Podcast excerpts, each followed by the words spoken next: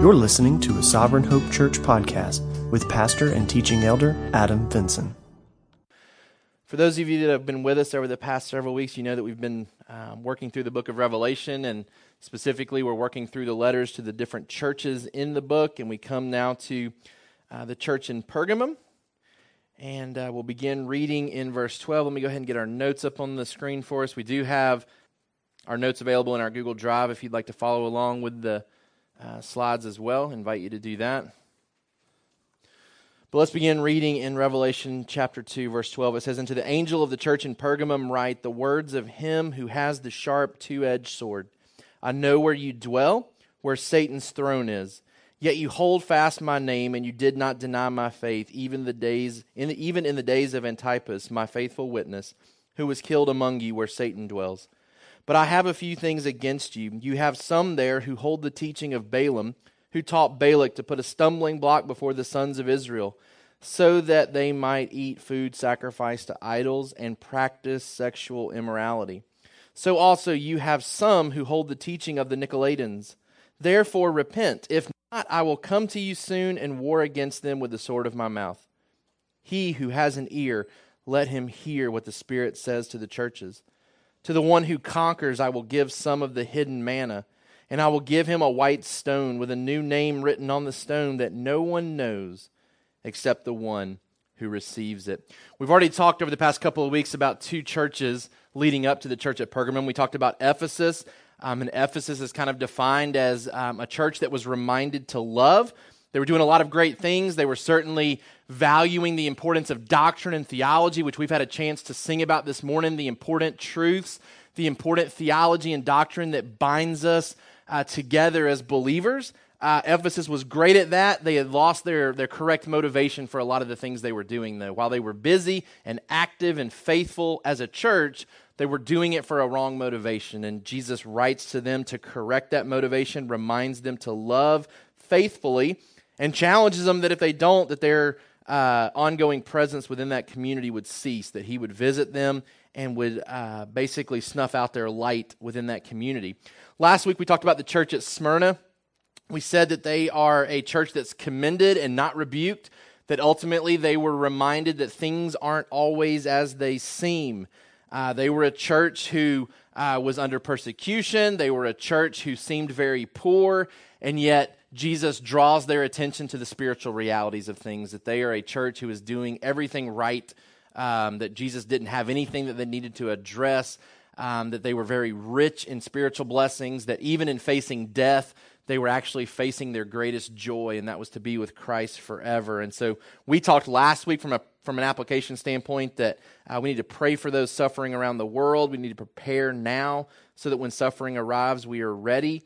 Uh, we need to identify any compromises we've made to avoid persecutions now, and we need to endure general trials now, realizing it could be far worse than it is. And so, a lot of good application points from last week. I hope that you're continuing to reflect upon those, um, and we'll continue to do so uh, leading up to our application Sunday next week. So, uh, we will have application Sunday next week, and then um, we have small groups the week after, and we'll have some discussion points around what we've been talking about there as well. We come now to that church at Pergamum, and I want to draw your attention um, to that teaching this morning. And I'm going to try to get our notes back up there. All right, our summary sentence. Even though a church may be faithful in many things, failing in a few things demands the repentance and action of the church if a faithful witness is to be maintained and Jesus' judgment is to be avoided. Even though a church may be faithful in many things, failing in a few things demands the repentance and action of the church if a faithful witness is to be maintained and Jesus' judgment is to be avoided. For our kids, being obedient in some things isn't the same as being obedient in all things. Jesus calls us to be obedient in all things. We're looking at a church here who, I mean, at first glance, it's hard to imagine how they could really be rebuked. Uh, they're enduring persecution and seemingly enduring it pretty well because some of them are making it all the way to death. Um, that under the intense pressure um, that's coming from the government and from that city and from the culture, they are enduring all the way until death. One individual is mentioned by name specifically that he held faithful to his witness and to his faith, made it to the end and died for his faith. I mean, for a church to be that type of church, it's hard to imagine that anything could be criticized about them. And yet, Jesus says, There's a few things that I have against you. Um, and so, what we're going to find is that being great at some things doesn't alleviate being bad or poor at some other things, right? Like it doesn't cancel out, it doesn't negate being a failure in some of these things. And, and Jesus is very concerned about the lack of repentance regarding some compromise in the church, the lack of action by others in the church who weren't necessarily compromising by doing these things, but were compromising by tolerating them within the church and not dealing with them and not, uh, at times, if needed, issuing church discipline towards those individuals. The action of the church was needed, the repentance of the church was needed if a faithful witness was to be maintained and Jesus' judgment to be avoided because there's a real threat at the end. And, and, and I was challenged this week just thinking the language at the end of this is something that oftentimes we would attribute to the God of the Old Testament, right? A God who would bring a sword and bring judgment and bring death potentially. That, that's the God of the Old Testament sometimes if we're not careful, right? This is Jesus of the New Testament, right? This is the last book of the New Testament, and, and it's, it's very important for us to see that it's very relevant for us as a church today. That the threat of judgment is very real if certain things aren't dealt with swiftly um, and, and, and thoroughly where needed.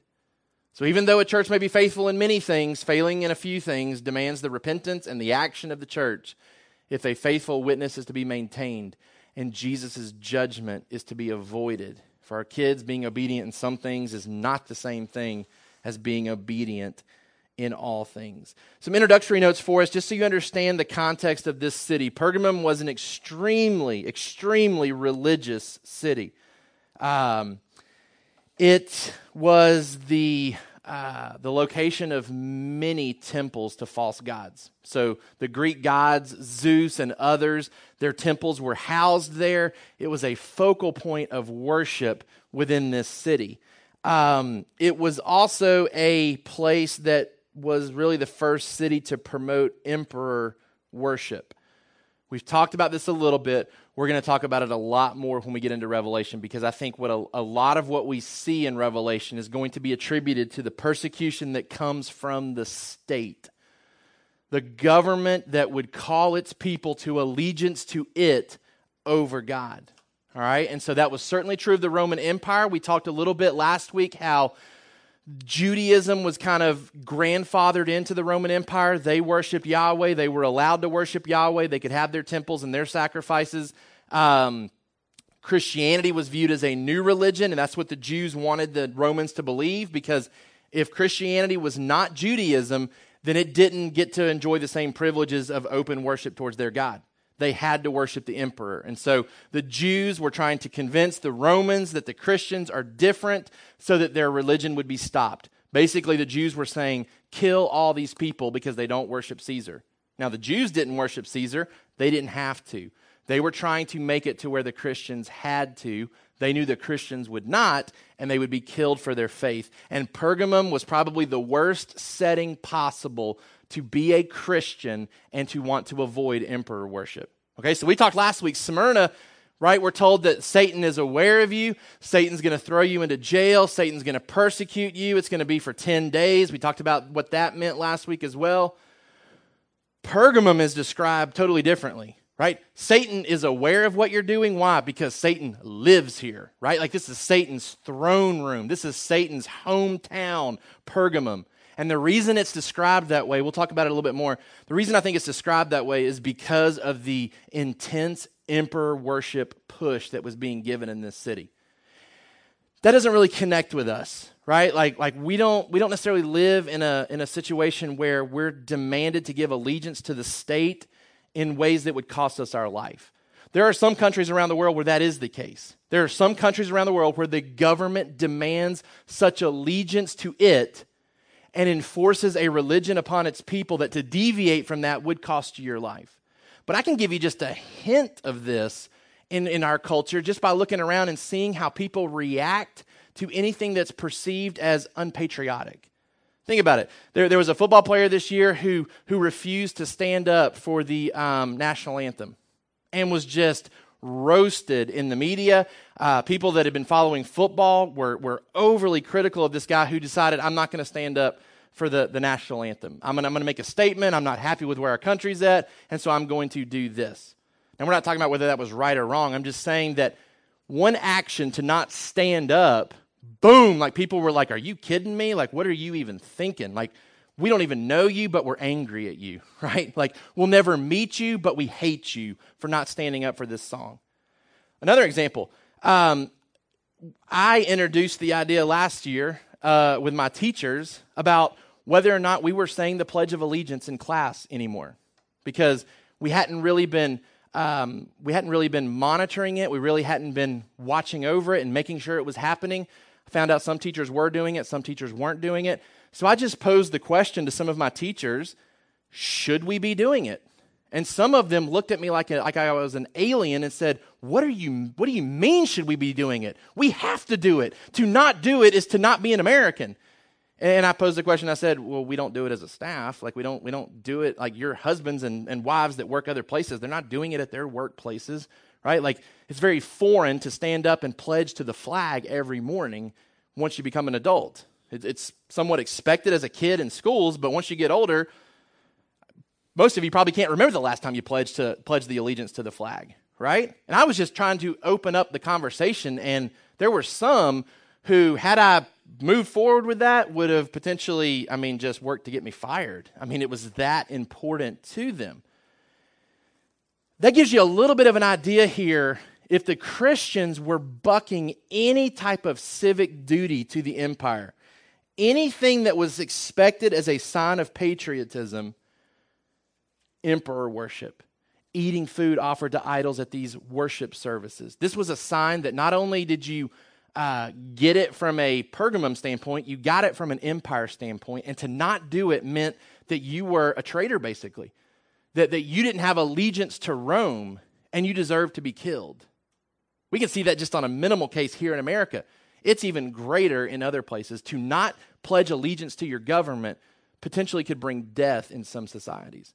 And that's what the Christians were facing here in Pergamum. It was the worst place possible to be a Christian and to not be a worshiper of the emperor. This is Satan's hometown, according to Jesus. This is where Satan lives. This is where Satan is, is, is really pushing forth his agenda. Um, so, really interesting to kind of see that background because that gives some context for what is taking place um, in this instruction from Jesus. Okay, so Jesus draws attention to this church at Pergamum. And he says, The words of him who has the sharp two edged sword. That's who the message is coming from. I know where you dwell, where Satan's throne is, yet you hold fast my name, and you did not deny my faith. The first point that we're going to look at this morning is that a fear of God is always needed.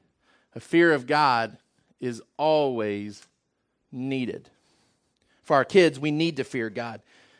And we're going to come back to that point uh, within our family worship questions a little bit later. But we need to fear God. A fear of God is always needed. Right off the bat, as Jesus begins to instruct, he, he gives this kind of looming and alarming picture, I think, right? Like he says, the one who's giving this message is the one who comes with a two edged sword. That doesn't typically provide a lot of comfort unless that's a protective type uh, instruction. At this point, you don't know if it's, if it's uh, protective or if it's warfare that's coming. And I think there's a little bit of both that's, that's attached to that. But Jesus identifies himself as the one who's coming with the sharp two edged sword. It's a reference back to where we were in Revelation 1:16. You'll remember We've said that all these letters to the churches start with a reference back to Revelation 1. They include references to the end of Revelation, chapter 20, 21, 22. And this is no different. In Revelation chapter 1, verse 16, in the description of Jesus, says, In his right hand he held seven stars, and from his mouth came a sharp, two edged sword.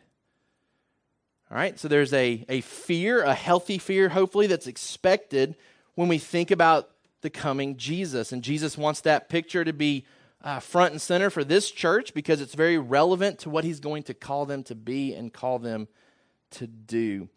Jesus' judgment, first of all, is just. As we think about this judgment and the idea of him bringing a sword, a two edged sword, it's important that we think of it in terms of justice. Hebrews chapter 4 12 gives us a reference to this idea of God and his word being like a sword. Hebrews chapter 4, verse 12, it says, For the word of God is living and active, sharper than any two edged sword, piercing to the division of soul and of spirit, of joints and of marrow, and discerning the thoughts and the intentions of the heart. And no creature is hidden from his sight, but all are naked and exposed to the eyes of him to whom we must give an account. That's so encouraging if you think about justice and judgment coming from Jesus, because even the best judge, right? Like Daniel could attest to this with his um, with his profession now in law. Even the best, godliest judge still has to try to examine all the evidence and at the end of the day make the best decision possible, realizing mistakes can still be made. He can't determine the intentions of the heart, no matter how godly of a man he is. All we can look at are the facts. All we can look at is, is what happened. Now, somebody can try to explain their intentions, somebody can try to describe what they were thinking, and we can either choose to accept that or to, to disregard it. But Jesus has the ability when he brings judgment, when he brings justice, it's fair justice all the time because he can determine he can determine the intentions of the heart. He can see on the inside what was intended to be done on the outside. His, his, his judgment is just. And so when Jesus comes to evaluate this church, you can't help but think about this passage in Hebrews, and it ought to provide encouragement that before we really read any more, whatever he's bringing this two-edged sword to do, it's going to be it's going to be welded and used properly. Right? Like it's not going to be stuck anywhere that it shouldn't be stuck. It's not going to cut anything that it shouldn't cut. It is going to be used appropriately. Hebrews 4:12 says that it's it's that type of word, it's that type of uh, active presence, and that it can see every crevice. No creature is hidden from his sight. That's an encouraging thing as we look into this church. In fact, in the original language, it's really important that we catch this at the beginning because in the original language, great emphasis is placed on Jesus who comes with this sword. In the ESV, it says the words of him who has the sharp two edged sword. In the original Greek, uh, it really reads, the one who has the sword, the double edged one, the sharp one. Right? There's great emphasis placed on this sword. There's great emphasis placed on Jesus coming with this judgment.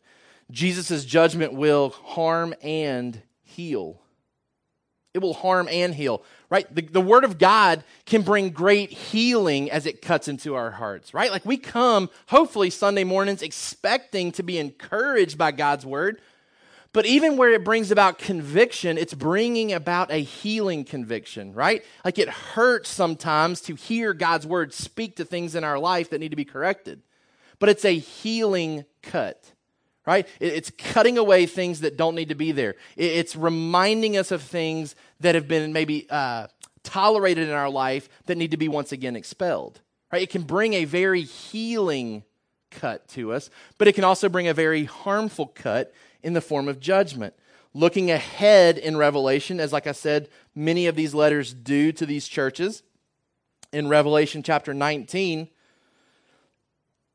the idea of Jesus coming with this sword is once again discussed in verse 15 of Revelation 19.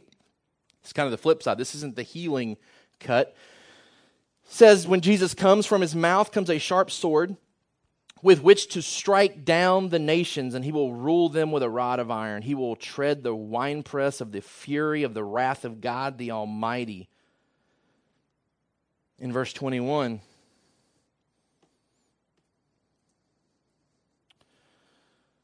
uh, it says, And the rest were slain by the sword that came from the mouth of him who was sitting on the horse, and all the birds were gorged with their flesh. You may remember at the, uh, we've talked about this before in Revelation 19, at the beginning of the chapter, believers are eating with Jesus in this type of marriage feast. At the end of the chapter, there's this, this eating of unbelievers by the birds. right? Like you either come to dinner or you are dinner in this chapter, right? Like you believe in Jesus, then you get to eat with Jesus. If you reject Jesus, then as John Piper was talking about in our video this morning, you're judged forever, right? You're judged forever for that rejection. And so Jesus comes with that sword. And so it's a harmful sword, it's a healing sword, depending on the approach that, uh, that we allow it to take in our life based on our response and the Holy Spirit's prompting within us. The Lord comes to bring punishment oftentimes with that sword, and that's certainly the context for what we see in this chapter. So, going back to Revelation 2, the letter is introduced with the idea that Jesus is coming. The Jesus that we sang about this morning, the Jesus that we worship, he is coming with a sharp two edged sword based on the things that he knows about this church, unless things change. A fear of God is always needed for us. Number two, a faithful witness is always expected. A faithful witness is always expected. For our kids, God calls us to be obedient all of the time. It says in verse 13, I know where you dwell, where Satan's throne is. Yet you hold fast my name, and you did not deny my faith, even in the days of Antipas, my faithful witness, who was killed among you, where Satan dwells. A faithful witness is always expected. For our kids, God calls us to be obedient all of the time. Number one, they are commended for their faithful witness in the midst of persecution. This is one thing that this church is doing very well. They are staying faithful to Jesus despite the persecution that is coming, even to the point of death. They stood strong, they did not deny the faith. What that tells me, and it should tell you in reading this, is that the majority of their actions were right because it was getting some of them killed. The persecution that was told to Smyrna that was coming had already reached Pergamum. Right? Like I talked last week, Polycarp, the, the bishop of, of um, Smyrna, would eventually be killed for his faith. Antipas may have been the bishop of this church, and he'd already been killed for his faith. The persecution had already reached the church at Pergamum. And it means that the church was doing something right for them to be distinguished from Judaism, right? They weren't falling back into love with the law like some of the, the legalistic tendencies that happened from the Pharisees. They were trying to entice some of the Christians to come back and to, to live under the law. So the church had, had refused that, and they had lived contrary to the culture enough to where it was getting some of them killed for it. So they were doing a ton of things right. Like, we can't discount the fact that they were doing many great things in their community, enough to get some of them killed. Their lack of emperor worship was drawing the ire of the city. They were living out their calling. They were doing what they were called to do in many cases. In 1 Peter chapter 2 verse 21, they're refusing to worship the emperor, and it's leading to persecution. Peter says, For to this you have been called, because Christ also suffered for you, leaving you an example, so that you might follow in his steps. Peter says, You are called to suffer as Christ suffered. And that's certainly what this church was going through. They were doing many things right, and it was leading to great persecution and even to death. This guy Antipas, we don't, we don't know a whole lot about him. He's described as a faithful witness, which is the same uh, wordage used about Jesus in Revelation chapter 1, God's faithful witness through his son. Antipas is now a faithful witness of Christ. Nothing's really known about him. And, a lot of commentators draw attention to that. We just, we just don't know anything about this guy. And I got to thinking, the more I kept reading it in every commentary I looked at, we don't know anything about him. We don't know anything about him. And I'm like, now, we know something really important about this guy. We know maybe the most important thing that he ever did in his life. Think about some of the people we learn about in history, like great inventors. Like we, we, we, we learn things, presidents, uh, leaders, sports guys. Like we, we learn about things that they accomplish in their life. But if I started to press you on some of these individuals and how they died, most of us don't know. We don't know the details surrounding their death. Even in Scripture, some of the great heroes of the faith their deaths aren't recorded for us. Antipas, all we know about him is that he died a faithful man. He died clinging to Jesus in the midst of persecution. It, it's, it's probably the greatest thing that could be known about him, and we have the great privilege of knowing that. I texted Lauren this morning. Um, there, there, I would, I, I, if we have a boy, if God blesses us with another boy, you know, I, I would love to name him Apollos. We're naming all of our boys with A names. Um, Apollos is a guy in the book of Acts, knows the word, knows it deeply, teaches it to others. And if God blesses us with another boy, we might need to go with this name because this guy lives to the end and he lives faithfully to the end. And he's a guy that we don't even talk about, right? Antipas ought to be a hero of the faith for us. He lived in Satan's dwelling place. He lived around the throne of Satan and he stayed faithful to the very end. He died a believer, he died a faithful witness. The church is doing some great things. Number two, I think there's intentionality by Jesus to draw attention to their circumstances. Because he's making the point that their circumstances, their situation does not excuse any misbehavior. He's drawing attention to the fact that these guys have the opportunity to make excuses. I know where you dwell. Right? Normally, Jesus would say, I know your works. He says that a lot to these churches. He doesn't mention that here. He says, I know where you dwell. I think that's important because Jesus is, you know, Jesus doesn't get a response from this church, right? Like Jesus is writing a letter and there's not going to be a letter back to Jesus. So it's almost as though Jesus might would anticipate their response here. Oh, you don't understand, Jesus. Like we live in Pergamum. Pergamum's like the worst setting possible. Emperor worship started here, right? Like this is the worst possible situation. Jesus anticipates that and says, Hey, I, before you even mention it, I know exactly where you live. And beyond that, I know how serious it is. Probably more serious than you even know. I know it's where Satan dwells. I know it's where Satan has set up his throne room. Right? He says, I get it. I understand your circumstances. I understand the odds are stacked against you, but it doesn't leave any room for excuses. Jesus understood fully the unique challenges they faced in their particular setting, but he doesn't allow them to make excuses for it. The place of Satan's throne is mentioned here, where Satan's throne is. Um, the place where Satan dwells is mentioned here. It's also, as we continue to read, obviously a place of deception and compromise because you've got stumbling blocks put in front of the Christians here. You've got people who are stumbling over the stumbling blocks. They're falling prey to the deception, they're falling prey to the compromise. This is where Satan lives. It's an awful setting to be a faithful Christian. It's probably referred in this way. You know, I've shared with you the emperor worship. There was a 40 foot altar to Zeus that was constructed in this city.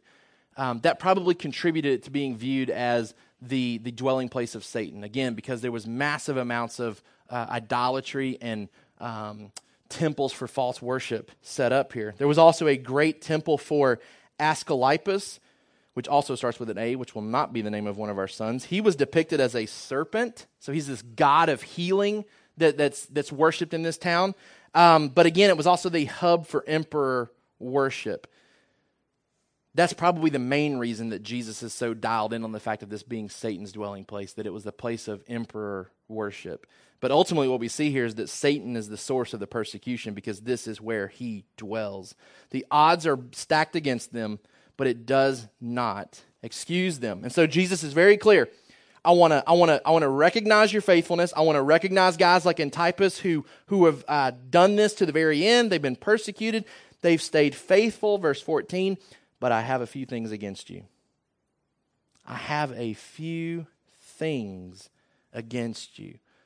Number three, a minor compromise is always hated. A minor compromise is always hated. For our kids, I put even little sins need to be confessed by us and forgiven by God. And I, and I put that in quotes because maybe our dads or our moms can have conversations with our kids we're talking about sins in the form of little sins, not that they are, are less serious and not that they are uh, uh, deserve God's wrath any less, but sometimes we categorize sins. And I think that this church may have been guilty of minimizing the compromise in the church. They were probably viewing this as little issues. Hey, we're faithful. Hey, we're, we're, we have members that are dying, right? Like even as elders, you could justify it and say, I don't have time to deal with these little sins in our church. We've got bigger issues. We're trying to, we're trying to take care of our members who have been killed for the faith and the family members that are grieving. You could easily excuse the lack of attention being given to these little sins. But Jesus highlights them and says, Few things, but major things. These are a few things that I have against you, but they are major in how he views them and how he wants them dealt with. They have great importance here. What are these issues? What are these sins that are being discussed? First of all, false teaching was causing some to compromise. False teaching was causing some to compromise. Says, You have some there who hold the teachings of Balaam, who taught Balak to put a stumbling block before the sons of Israel, so that they might eat food sacrificed to idols and practice sexual immorality. So also you have some hold the teaching of the Nicolaitans. These were the issues that Jesus documents. This church was doing great. They were succeeding against external pressure. They were succeeding. They were being killed for their faith. They were, they were succumbing to internal pressure, though. They were allowing false teachers to infiltrate the back door, right? And they were giving in to some of these teachings, and it was having great effects on their lifestyle. The teachings of the Nicolaitans here are compared to Balaam and the catastrophe of the Old, the catastrophe of the Old Testament. And the people here understood the background. So Jesus can mention Balaam and Balak and, and the things that happened there, and immediately these people know what's being talked about. You may not know that which is why I wanted in our small groups this morning, our discussion groups, to talk about it. So let's step back and just pause for a minute. And let's have some of the people that were in that group share with us some background information. What is the story of Balaam and Balak, and how can we take that knowledge and, and kind of get into here with, with what Jesus is saying? So, somebody that maybe was in that group that wants to share a little background information for us about Balaam and Balak. You may want to do that. Apparently, uh, Balaam has a history of cursing groups of people and it coming to pass. So Balak sends for Balaam and he wants him to curse the Israelites because the Israelites have already taken and destroyed Jericho and he knows that they're next. So Balak goes and prays before God and he says, Don't curse them. Yeah, Balak. Yeah, Balaam, yeah. Balaam prays before God on behalf of Balak. Yeah. And God tells him, Don't curse them, they're my people. So he sends them back with the message. There was a group of guys that came. And then a bigger group comes and tells them the king wants you to come and curse these people. And he goes and he prays before God, and God says, Okay, you can go with them, but you have to tell them what I tell you to say. So he goes with them, and that's when uh, on his way, we never really understood exactly why God's wrath came against Balaam for doing what he told him to do, but then God gets angry at him for going with him. And that's where we have the talking donkey where the angel of the Lord stands before him three before the donkey three times. And the donkey finally says, Don't you see this angel? And Balaam finally the Lord reveals himself to him.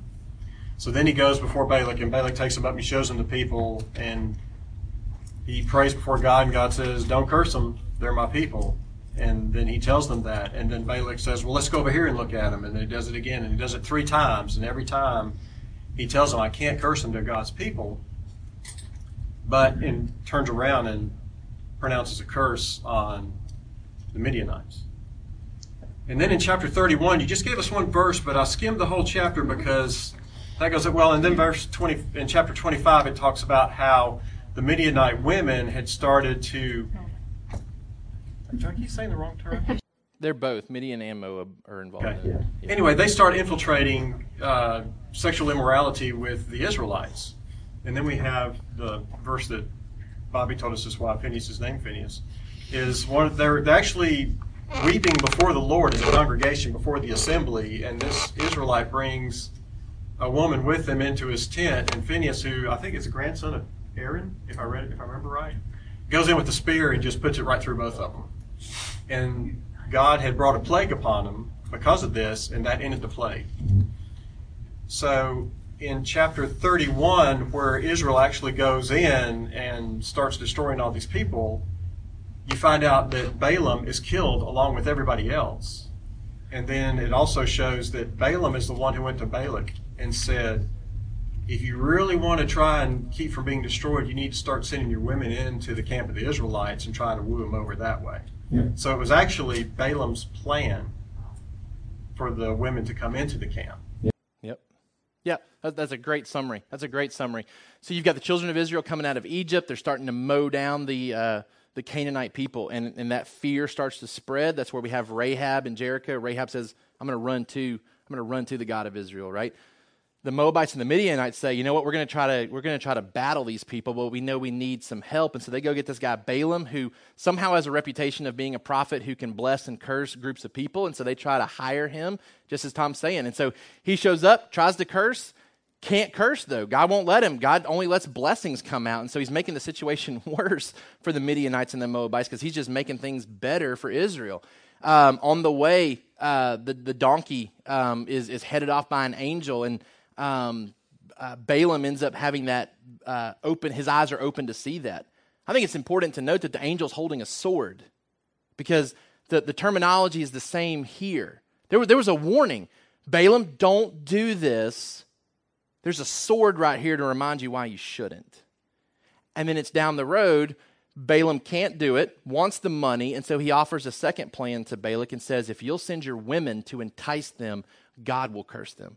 I can't do it, but you can anger, you can get their God angry at them for their sin, and you'll get exactly what you want. Kind of a backdoor approach, just like we're talking about here. The persecution, the Roman Empire is trying to persecute, they can't, they can't gain a victory against the church. So they come in the back door. Let's, let's try to pervert the church with sexual immorality, with the idol worship. Let's try to come in the back door and, and wreck this. So it's a perfect parallel to what was taking place. Balaam is killed later by the sword, right? He had the warning with the angel, don't do this, and then he gets the sword later in the story. We find out that he is the one that suggested this to Balak, and that's how they won that victory over Israel. But then eventually, uh, the Moabites and the Midianites, they get the punishment as well with that, with that spear being run through. Um, and it ends the plague for Israel. That's the background information here. That's the important background information. Jesus is saying, hey, just like that scenario, where my people were being perverted through a backdoor approach. That is happening at this church in Pergamum. And it's becoming a problem because the people are compromising and they are eating food sacrificed to idols and they are practicing sexual immorality. And these are two topics that are heavily addressed in the New Testament in relationship to the church. And so that's where the other group comes in. So, is there anybody in the second group that read about sexual immorality in 1 Corinthians, as well as food offered to idols, that can offer us some additional information for how this was supposed to be treated in the local church during that time? How were they to respond to sexual immorality? How were they to respond to food offered to idols? Any thoughts on that? through it, it you know, confusing at first because in Acts 15 it says don't do it, and then in 1 Corinthians you get more of a context where you feel like it's it's okay potentially, and we kind of landed on on the fact that it seemed like it was really a context issue. So if you were uh, around the as a believer, being around food that was sacrificed to an idol, you shouldn't eat of that because it, it was harmful to the gospel. Um, but if you went and got it from a marketplace and then it was food that was offered to an idol and you didn't know and you ate of it, then it wasn't sin. Uh, and it was the same kind of thing with the sexual morality. It was the believer shouldn't be a part of that. Um, and then we read in 1 Corinthians where it talked about not uh, even to be associated with these people. So we're all thinking, man, you can't go to work, you can't go anywhere in public because you'd always be associated with those people. But I think the, the heart of it was more of, of not being involved when it was kind of happening because it would be harmful to the gospel. So, uh, not being associated as in going and doing these things with these people. Mm-hmm. And then, how did it tie in with sexual immorality? What was the response that the church was failing to do and that they were called to do in 1 Corinthians 5? Any thoughts on that?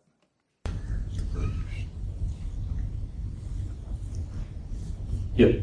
There were, in, in that case, it was someone who was engaging in sexual immorality inside the church, and it was pretty clear that they were supposed to expel that from the church because of the church's gospel witness, that it shouldn't be, uh, appear to be okay for you to say that you're a Christian and also just blatantly engage in these things. Um, and that, that person had to be expelled from the church. You know, the church. Yep. So the culture of Pergamum was, was impressing upon the church there that there was compromise in the, in the area of sexual ethics and Christian liberty. Okay, so both of these things are being attacked by the culture there, and the church is making compromises. And it was big enough issues that Paul dedicates a ton of space to it in 1 Corinthians. I mean, just talks about it a ton. Sometimes we try to take the issue of food and idols and try to relate it to a Christian drinking alcohol or not. And there's some parallels there that, that work, but it kind of breaks down in the fact that, you know, basically the idea would be if, if somebody became a believer that was a drug addict and an alcoholic, you probably don't want to go and have a casual drink with that individual, right? Like they've been saved out of some serious stuff. They've abused some of those things. So to just sit down and recreationally do that, probably not the best thing to do, right?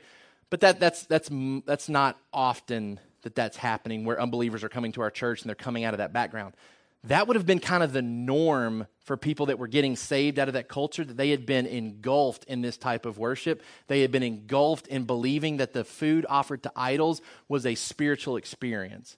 I mean, it falls right in line when Jesus starts talking about the Lord's Supper, because the Lord's Supper is a spiritual experience for us, right? Like we are, Paul says, participating in Christ by partaking of the Lord's Supper. There's this remembrance and this spiritual picture of Jesus and his perfect life and his sacrificial death. And so we eat and partake as a remembrance of that. It was a very worshipful experience for them to eat the food that had been offered to idols and there's guidelines given to it. Hey, if you go to the market and they would sell some of this off after they were done with it, Paul says, look, if you're not asking a lot of questions, you don't really know, just eat the food. Your conscience isn't being violated. You don't have to do a big investigation to find out, hey, was this ever offered to idols or not? Just eat it. But if you find out for sure that it was offered to idols, you need to really step back and, and caution as to whether or not you should eat it or not. Because if there's somebody watching that it's going to offend or cause them to fall into sin, because they may look at it and say, hey, I, I, used to do that and I got saved out of it, but there's a Christian that's doing it. I guess I can still do that as well. And there was this blurring of the lines with the emperor worship that would have been tied into that. And so Paul's very specific. The, the, the council, the Jerusalem council says, don't do it. And then there's some progressive revelation that comes out of that decision where they try to work that out. What does that really mean in daily life? Paul gives us great guidance on that. But that was the issues at, at stake here. There was Christian liberty and sexual ethics that were in jeopardy of, of being conformed to the culture at that time, right? Romans 12, 2 says, don't be conformed to, to, the, to the world, right? We're to be transformed by the renewing of our mind, which we're to be different. Jesus is saying you should be different in these areas. Um, number two, compromise by some was causing compromise by others. Some of these people are engaging in this activity and it's leading others to stumble into the same activity as well. Their actions were a stumbling block to others, and it was affecting the long term health of this church. Not only were some falling into the compromise, others were compromising by not expelling them from the church. And that's the issue here, too. Just because you weren't engaging in this activity didn't get you off the hook. Remember, the church at Ephesus, what were they faithful to do? They were getting rid of the Nicolaitans. They weren't allowing their doctrine to infiltrate their church. They were expelling anybody that was falling prey to it. They weren't keeping these people around. This church is tolerating it, they're compromising it. They're not dealing with it. They're not dealing with it the way that they should. And it's causing others to fall into sin because of it. And that's where Jesus' concern lies is that they need to take action against these activities in order to preserve their faithfulness till the end of time. And so Jesus addresses these issues. Somehow they were falling back into this idea of, of worship with the food, and they're practicing sexual immorality, and Jesus tells them to repent in verse 16. Again, no excuses being made here, right? No excuses being made here. You're talking about men in Israel who had women knocking on their door and begging them to come out. Right? Like that's that's the that's the worst stumbling block for a man possible for women to be showing up at the doorstep and asking for you to come out. Jesus says, that's what's happening in this church and it needs to stop. You guys need to quit giving into this. And there's no excuse. Hey, gosh, that's, that's, that's, that's hard. Like, that's hard for men to say no in that type of situation. There's no excuses made for them. They're told to repent and to get it right or to get out. That's where Jesus says, if you don't get this right, I'm coming with a sword. I'm coming to bring a sword and I will wage war against you if you don't fix it. Number three, repentance is demanded in order to make things right. They've got to get this right according to Jesus. Again, this is a church that had people that were dying because they were faithful. And this doesn't excuse the little things that were being compromised. Yeah, we got some people that are abusing Christian liberty. Yeah, we got some people that have, have kind of fallen into some, some sexual sin. But we got people that are dying for their faith. And Jesus says, hey, take care of all of it, right? Don't be obedient in some things, be obedient in all things. Therefore, repent. If not, I will come to you soon and wait and war uh, and war against them with the sword of my mouth. Either make war on the sin or Jesus will make war with you, is the message here. Take measures now or Jesus will take measures. and this isn't talking about the second coming. Right? This is talking about a pre second coming where Jesus would actually come into the life of this church and do something as a measure of judgment. You say, well, that doesn't happen in the New Testament. Jesus doesn't do that type of thing. Well, he did it with Ananias and Sapphira, right? He did it with them, and that's in the New Testament. And he does it in 1 Corinthians chapter 11, verse 30. Again, this is in the context of the food and the idols and the Lord's Supper. And they're abusing the Lord's Supper. That is why many of you are weak and ill, and some have died. But if we had judged ourselves truly, we would not be judged. But when we are judged by the Lord, we are disciplined so that we may not be condemned along with the world. I mean, this is exactly what Jesus is warning the Pergamum church about. You do it, or I'll come and do it so that I don't have to do it at the second coming. That's really what's being said here. You deal with the sin, or I'm going to come deal with the sin now because if I wait till the second coming, it's not going to be good. You're going to be, you're going to be, you're going to be cast off and rejected. That's, that's exactly what happened here in Corinth. And we can't think that it wouldn't potentially happen to our church if we're guilty of any of this. If we're guilty of compromise in the area of Christian liberty or in the area of, of sexual ethics, and if we're also associated with that guilt by not taking action against it, then we set ourselves up for Jesus' judgment. That's the warning here in Revelation to this church. And we could talk about all the great things we do as a church and all the ministries and all the money that we give. And we could say, hey, this is what most defines our church. And Jesus would say, it's the little things that you guys are ignoring that are really important to me right now. And I need you to focus on those. And if you don't, I'll come do it myself. And that ought to be a strong warning to us. The sword that Antipas felt doesn't even compare to the sword that these people would feel if Jesus shows up. Number four, or this sentence, or I wanted you to just kind of be thinking about this. We're not going to, I wanted to spend a little bit more time on it. We don't have time. This is a quote by John MacArthur. You may agree or may disagree with this, but I wanted to kind of get your minds thinking before we leave today. Sinning believers should be made to feel miserable in the fellowship and worship of the church by being confronted powerfully with the Word of God sinning believer. This isn't somebody who sins. We all sin. This is someone who persists in the same sins and is not showing victory in that sin. He says sinning believers, those type of believers should be made to feel miserable in the fellowship and worship of the church by being confronted powerfully with the word of God. I think that happens when church discipline is really playing out the way that it's supposed to is that people leave the church because they're tired of being confronted by the word and they don't want to change right? Like that's typically what happens is that when a church is faithfully doing its end of the bargain and that's what jesus says you may not be doing it but you need to deal with the people that are. If we're faithfully confronting them with the word of god and, and timothy talks about doing it um, doing it in a loving way doing it in a compassionate way but doing it that sinning believers will feel miserable because they don't want to give up on their sin and they and they don't want to be in the fellowship and the worship of the church anymore because they're constantly being confronted by the word of god Number four, an obedient response is always rewarded. An obedient response is always rewarded. For our kids, one day we will enjoy the best rewards as Christians. And that's where Jesus closes this letter out to Pergamum. Tells them they're doing a great job of being faithful to the end for some of them, but then addresses the fact that some of them are compromising in the area of sexual ethics and in the area of Christian liberty. It's causing others to stumble. They need to repent and deal with it, or he's going to come and bring judgment. He who has an ear, let him hear what the Spirit says to the churches, is what Jesus says. The one who conquers will not be hurt by the second death, he tells the church at Smyrna but it's the church at Pergamum he gives even further details to what that means. He says, To the one who conquers, I will give some of the hidden manna. I will give him a white stone with a new name written on the stone that no one knows except the one who receives it.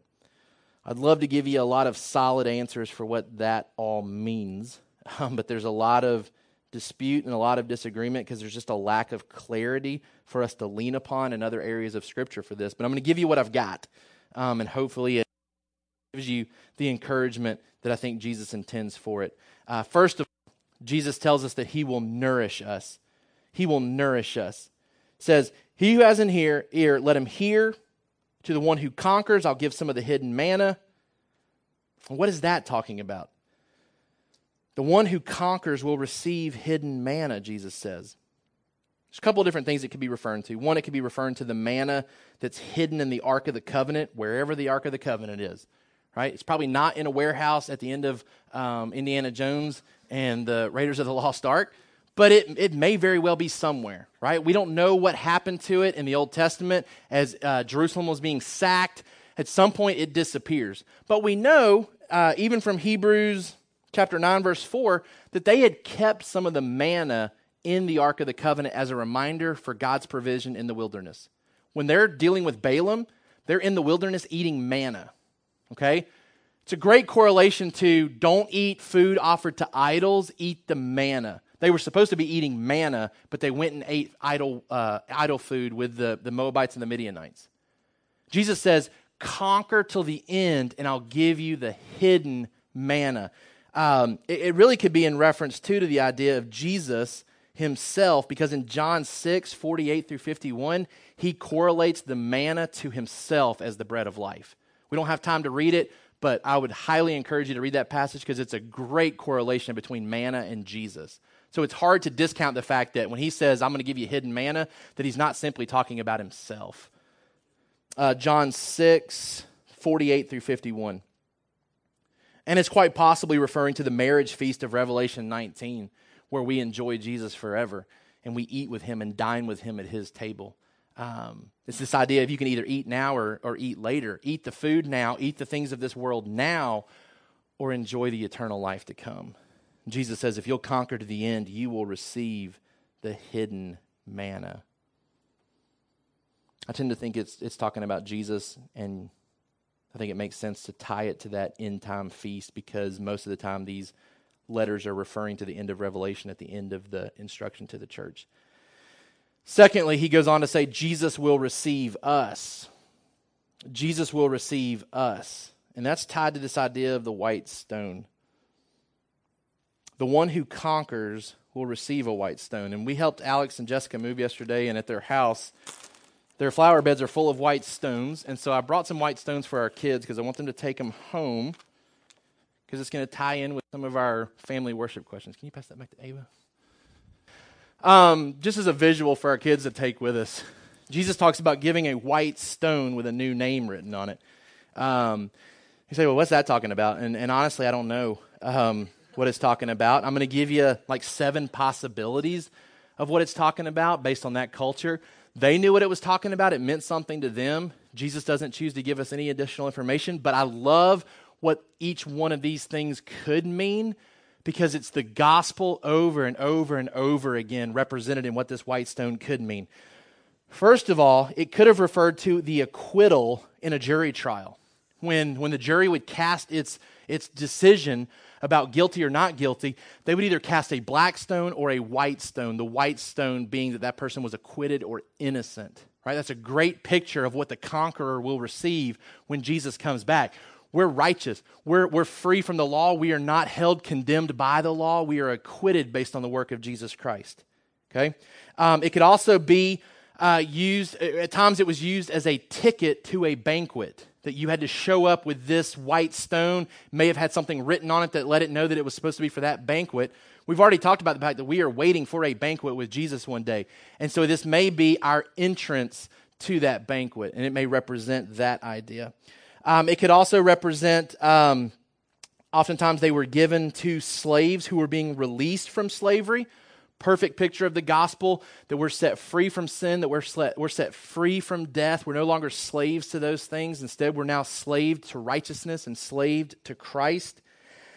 They were oftentimes given to winners of races. Uh, that certainly parallels with what Hebrews tells us that as a Christian, we are running a race and we hope to complete that race by keeping our eyes focused on Jesus, who is the author and finisher of our faith. Oftentimes, warriors who won great victories were given these stones as well, and that too may be a great picture of what it looks like for us to conquer to the end. Doesn't really matter which one you pick. I think all of them are relevant. All of them make sense. I'm sure one of them is right in some form or fashion. The idea here is that this was a token at the end for conquering okay? Um, it's attached with a new name. Again, some vagueness there as to what that really means, but Jesus will acknowledge us because certainly Him knowing our name is going to be pretty awesome for us to stand before Him in lieu of all the other believers that will gather with Him as well, for Him to know our name in an intimate way, especially if He's giving us new names. Um, there's some references to the new name in Revelation. We may hit on some of those as we get into Revelation, but Isaiah 62 2 and Isaiah 65 15, both references to Israel and Israel receiving a new name. Just another nod to the idea of Christians being grafted into that, Gentiles being grafted in. That's Isaiah 62 2, Isaiah 65 15. Could simply mean a new name like Abram got Abraham, Jacob got Israel, Simon got Peter, that designated their character change. It could be a reference to Jesus' name because there's several passages in um, Revelation, specifically Revelation 14 1, 22 4, that reference Jesus' name being engraved on our foreheads, which left me with an interesting thought today. I, man, we, we talk so much about the Antichrist and the mark of the beast and, and where that's going to be and what that's going to look like. And man, that's such a focal point when it comes to talking about Revelation. And I was convicted even this morning that I've probably said mark of the beast far more than I've talked about the mark of Christ. But in Revelation chapter 22, 4, talking about Christians, it says they will see his face and his name will be on their foreheads, and night will be no more. It's the exact opposite of the mark of the beast right? The mark of the beast is described as being on the forehead of unbelievers that worship the beast. It says in Revelation 20, verse 4 Then I saw thrones, and seated on them were those to whom the authority to judge was committed. I also saw the souls of those who had been beheaded for the testimony of Jesus and for the word of God, and those who had not worshiped the beast or its image, and had not received its mark on their foreheads or their hands right? Books have been written about what the mark of the beast is and if, whether it's 666 or whether it's a chip that gets implanted in you. And nobody's talking about the mark of Jesus. And that's the one that we want on our forehead, right? Like it's not just about not taking the mark of the beast, it's about having Jesus' name imprinted on our foreheads. That's the idea, I think, of a new name that's given here. Jesus says the conqueror gets that wrap up with these implications. I'm just going to read these to you. You can pull them offline if you want to write them down, but I think these ideas flow from this letter to Pergamum. One, many of the great things you do in life can be overshadowed by a few of the worst things that you do. We've talked about it from a church standpoint, but this is certainly true from an individual standpoint. You can do a bunch of things right and then fail in the end and be known for that, right? We need to weed out sin in every crevice of our life, that we do not it, let it take hold of us. It's crouching at our door, God told Cain, and we need to kill it before it kills us. Many of the great things you do in life can be overshadowed by a few of the worst things that you do. Another way of saying that is that great faithfulness in some areas doesn't excuse great toleration in others. Right? The, the, the, the, the more sanctified we become, the more grieved we should be over our sin and desiring for Jesus to cleanse that from us. We can't hang our hat on things of past. Paul says, forgetting those things and pressing on for that great high prize. Even in the worst environment possible, with all of the excuses imaginable, Jesus expects the people to get it figured out and to repent. Even in the worst environment possible, with all the excuses imaginable, Jesus expects the people to get it figured out and to repent. You may have seen this. I posted it on Facebook this week. I'm just going to read it to you. It seems that we live in a day and age where excuses run rampant to justify affairs, porn addictions, and other forms of sexual immorality. I hear all the time how men today have it so much harder than ever before because of the temptations the internet affords. In addition, we have called many sexual sins addictions, almost excusing the amount of time needed for one to change. Yet the church at Pergamum found themselves living where Satan dwells, with the greatest stumbling blocks possible laid before them. Jesus' response, You better cut it out, or I'm going to cut you up. The expectation was for immediate change. Let us have ears that hear that message, especially in the midst of so many excuses. Full inclusion in God's eternal plan still remains for those who have failed. And that's the gospel part of this, right? That you could have been a part of the worst group in Pergamum who had given himself to every sin that was being addressed. You could have been the leader of the Nicolaitans. And the call here is that if you'll repent and you'll get it right, you can conquer in the end. Right? Like it's not just for the best of the best of Pergamum, it's for the worst of the worst the invitation was for all to repent and to all eat the hidden manna, to all receive the white stone, to all receive the new name. Full inclusion. Doesn't matter how sinful you've been, full inclusion in God's eternal plan still remains for those who have failed. And then lastly, we can either eat now from the offerings of this world or we can eat later at the greatest feast of all time. Application question Have I compromised with culture in the areas of Christian liberty or sexual ethics in such a way that I have become sinful in my actions and a stumbling block to others?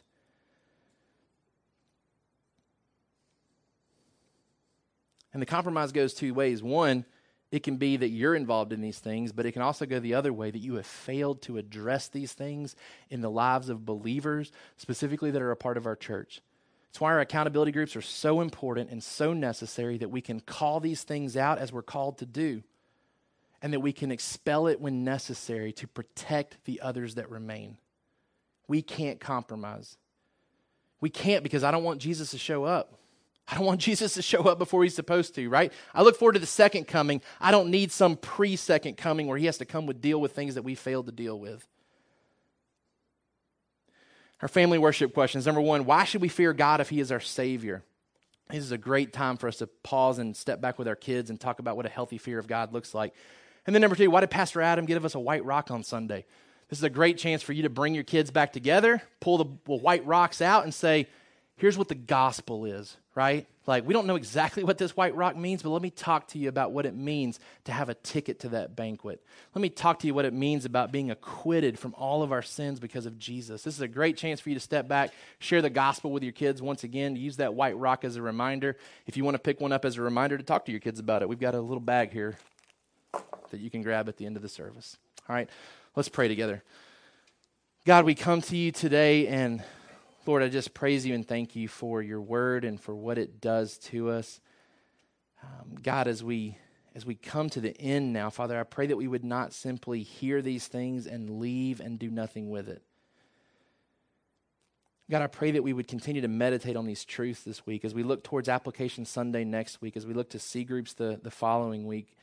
God, I pray that you'd prepare us for those discussion times, that you would prepare us to apply the things that we're talking about here.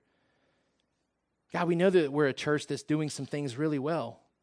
We know there's some things that you would be proud of us for and happy and pleased that we're engaged in those things. But God, if we're doing them out of a, a, wrong motivation without love, then God, we know that we need to repent and, and to get our, our motivation back to where it's supposed to be. God, we know that if we're, we're focused on the things that we're doing right and we fail to address the, the shortcomings that we know are there, God, I pray that we'd be faithful to address those shortcomings in ways that need to be done. God, I pray that you would call all of us to repentance. If there's been any compromise, for those that maybe have been involved in the compromise, that they would hear this message as you called them to hear it this morning, that they would repent. They would turn from their sin. They would start to do the things that they previously have done, as you called churches to do. God, I pray that you would be with those that maybe have compromised by toleration within this church things that we know are happening that we failed to call people to repent of. God, I pray that we would be useful tools by you to call people to repentance in that format as well. God, we don't want to minimize the importance of this because you found it very important for the church at Pergamum.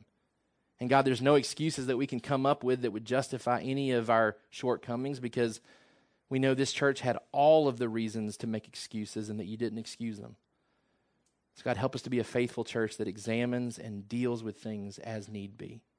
God, we want to eat of the hidden manna. We want to receive that white rock. We want to be given a new name as you've promised. Help us to conquer to the end. Help us to be faithful, even if it means death one day. God, we know our allegiance is not to this country.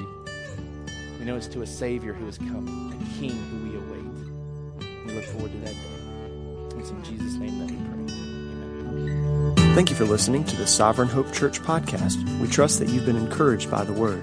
For more information about our church, please visit our website at www.sovhope.org. Again, that's www.sovhope.org.